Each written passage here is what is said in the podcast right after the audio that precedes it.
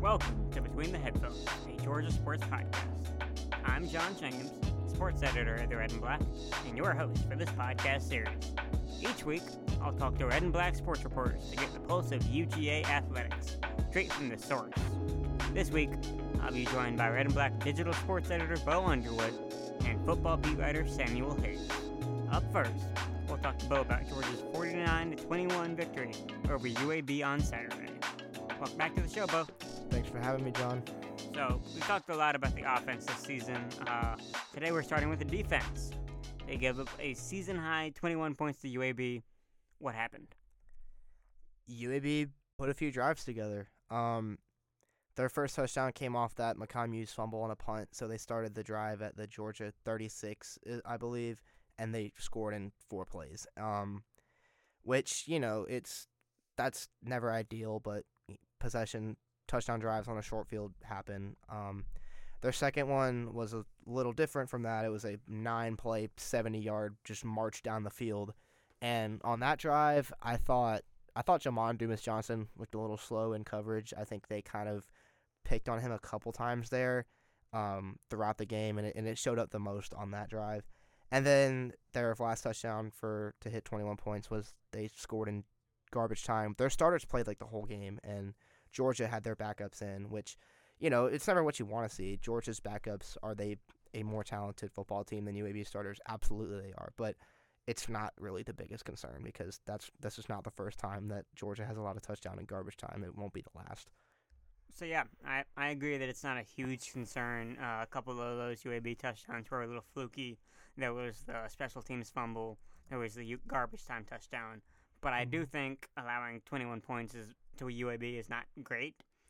UAB just scored 21 points against Louisiana Lafayette, and Right. that's not a team that you want to have a comparison to if you're the Georgia Bulldogs. I think uh, Georgia needs Javon Bullard back. I think they need Michael Williams back, and uh, I believe they're going to get those players back sooner rather than later. Right. But moving on to offense, uh, Carson Beck had a career day, putting up 338 yards. First time he's ever gone over 300 in his career. What did you see from him? I didn't see much from him that I hadn't already seen earlier in the season. I thought he made good decisions with the ball, didn't make a lot of mistakes, um, and he also made some pretty good plays out of structure too, which was nice. He had a really nice scramble on a third and six, I, I believe is what the distance was, where he put a solid move on someone in UAB and picked up the first down. I thought Bobo was slightly more aggressive this week in calling some downfield shots. He obviously there was the opening play to Lovett that got a big chunk of yards, and then he did miss the deep shot to Jackson Meeks, which is not what you want to see. Arian Smith dropped the other one, so the deep ball for him, where it's, he's just airing it out, wasn't really great. But that's something I expect to improve as the season progresses and as he gets more experience. Yeah, I, I agree with you that Carson didn't show us a lot that he hasn't so Mhm. far. He had three really big plays on the day, and they were all like intermediate throws that a receiver caught, and he made And and he made a couple. Took it 30 yards, yeah. Exactly. So Brock Bowers had one of those. Rosemy-Jacksaint had another. He had a long mm-hmm. connection with Dominic Lovett. It was all receivers creating after the catch that really Right. developed his yardage in this game.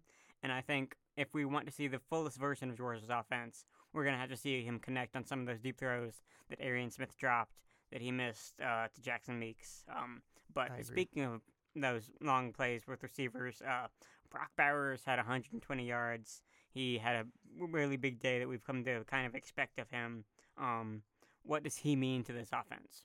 Uh, he means everything. I, I mean, he's the most dynamic playmaker that they have on the field, and he might, depending on who you ask, might be the single biggest matchup nightmare in all of college football. And on Saturday, they found ways to get him open, found ways to get the ball in his hands, and just let him run around. And that's where Brock Bowers is probably more effective than any other tight end in the history of college football. I personally would like to see some more vertical looks for him, some more stuff out of play action, because he had I think three or four just bubble screens that were to him, and obviously he made something happen on all of those plays. He had a big stiff arm on one of them. He picked up a first down. One of them he scored on. So it's hard to complain about that, and hard to have really any issues with how he played last night. But yeah, Brock Bowers, what a player he is, man.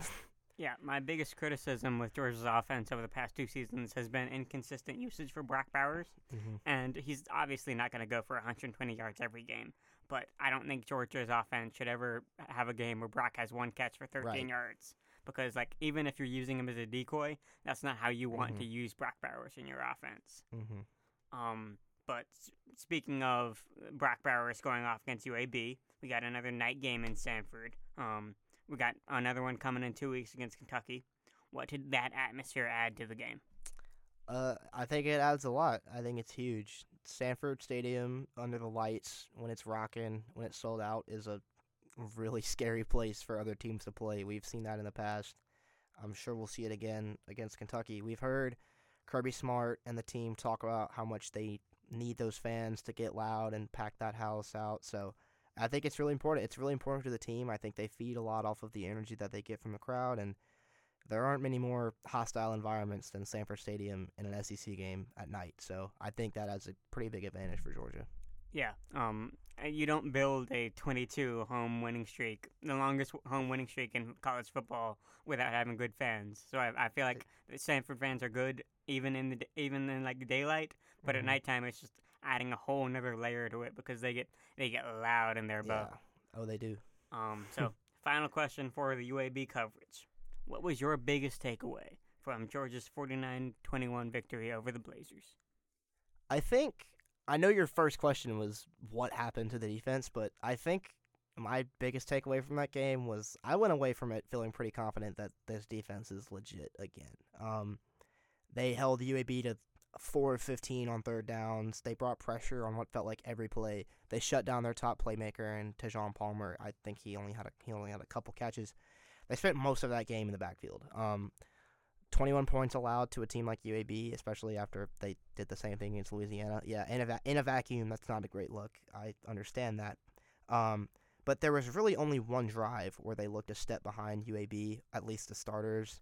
And the interesting thing about that is one they made some adjustments and they changed on the fly. We saw a lot more of CJ Allen in that game than if we had seen previously, and he looks really good in coverage. And this is a defense that we'll have a better idea of how good they are when they go to the road for the first time and play Auburn. But I think it looks like another playoff caliber unit that adjusts super well on the fly, and I think that's the most important factor to winning championships is how well you adjust. And we saw them switch up the personnel when they realized, you know, Dumas Johnson was kind of getting picked on.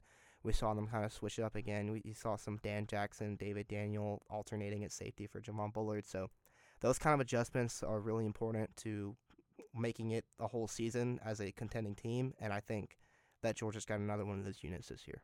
Yeah, I completely agree. Uh, I I think Georgia's under Kirby Smart defense has always been kind of the defining trait in these championship teams. Mm-hmm. Um, and I believe this year the offense isn't quite producing like it did last year. So if that Mhm. defense can keep up at the same rate as those Jalen Carter defenses, as as those Jordan Davis defenses, Georgia has a real chance to contend for another championship.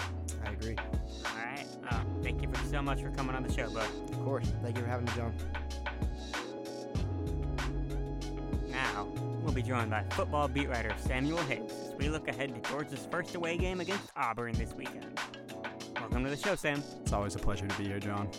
So, first things first, this is Georgia's first game on the road this season. What kind of environment will they be walking into in Auburn? Well, I'm. We were talking about this off record when we said even a bad Auburn team still has some crazy fans going on. They're going to be walking to a stadium that has nearly 90,000 seats, and that's going to be a lot of rowdy Auburn fans. Plus, you also got to think this is an SEC game. This is an SEC opponent. This is going to be a hostile environment full of Auburn fans trying to upset the number one team in the country. Especially after Georgia put up a mediocre performance against South Carolina, I think Auburn fans might smell blood in the water. There's a first year, not a first year quarterback, but a first year starter coming to coming to Auburn. I think Auburn fans will be really showing out for this one.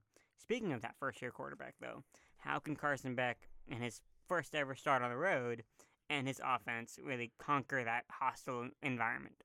So, one of the things that I was thinking about is just making plays down the field. I feel like one of the quickest way to sh- to quiet down a fan base is by making big plays. So, if Georgia wants to come out and not be as conservative on offense and maybe even start off the game with just a deep shot to whoever. I think that's the quickest way to get, you know, the Auburn fans to quiet down and let Georgia kind of have some more room to breathe. Then, I mean, we you were talking about it with Bo previously, you know, Brock Bowers getting the ball. I think another way for Carson Beck to kind of overcome this hostile environment is by getting the ball to the playmakers. Mostly Brock Bowers, but you know, we've seen I've seen Rah Rah, he's coming in a little bit more. Dominic Lovett's coming in. I think if they hit on those deep passes to Arian Smith, that could be huge.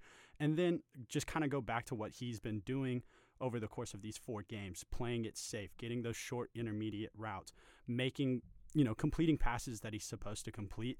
I think that's how he can overcome this hostile environment. Yeah, so I I agree with what you're saying, but I think the actual what happens in the game might wind up being a little different. We've talked a lot about Carson Beck's comfort on this podcast and how he's been a little uncomfortable at times this season. I think Bobo and the way he wants to get Carson comfortable is he's going to be throwing a lot of those bubble screens. He's going to be throwing a lot of 10 yard curls. He's going to be throwing a lot of short passes to just get him in rhythm, try to calm him down in his first ever game on the road. I also think, you know, just Daijun Edwards as a as a player being in the backfield is going to be super beneficial for Carson Beck because just think about getting that run game set up pretty early and then being able to pivot into those you know ten yard curls, those play actions, those swing passes, those RPOs. I think setting up the run with Daijun Edwards could be very very beneficial and also set them up better in the long run. Speaking of Daijun, he really went off and in, in the game against South Carolina, helped Georgia escape uh, a really dangerous situation with South Carolina. They stumbled hard in that game. Why will this second SEC matchup on the road wind up any different?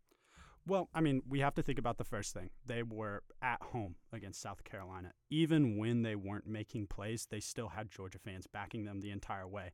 Right now, Auburn fans are preying on any sort of downfall of the Georgia football team. A tackle for loss, they're going to be screaming. A sack, they're going to be screaming. An incompletion, it could be overthrown by 15 yards.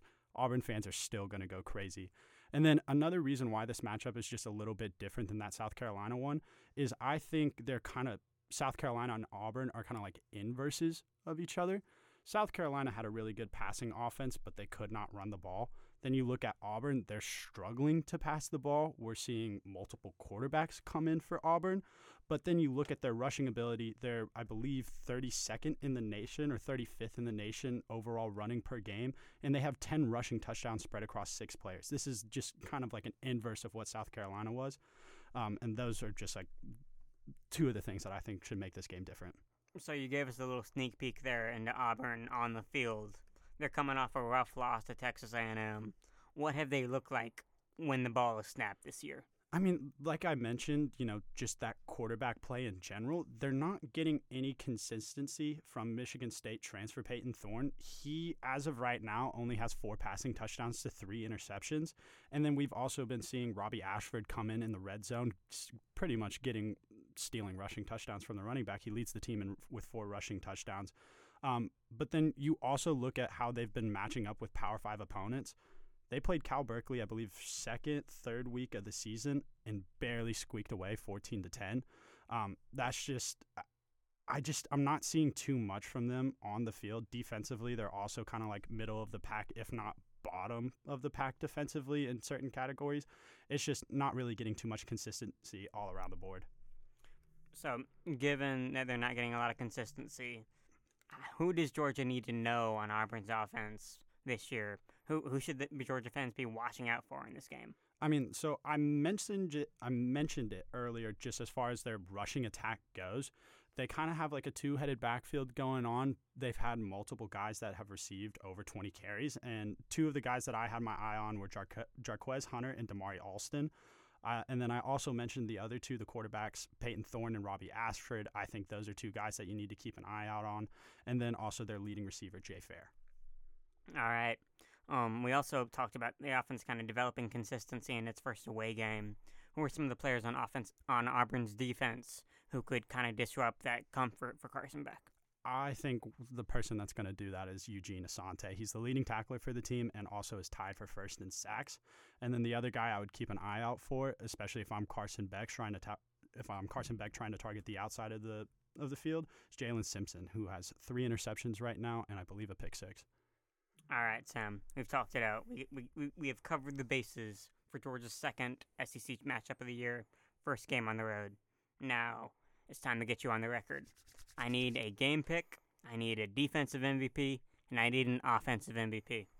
So, my game pick, I have UGA coming away with the victory in Auburn. I think that Auburn might be able to get a couple points up on the board. So I have it like 31 17. I wouldn't even be surprised if it's like 31 10.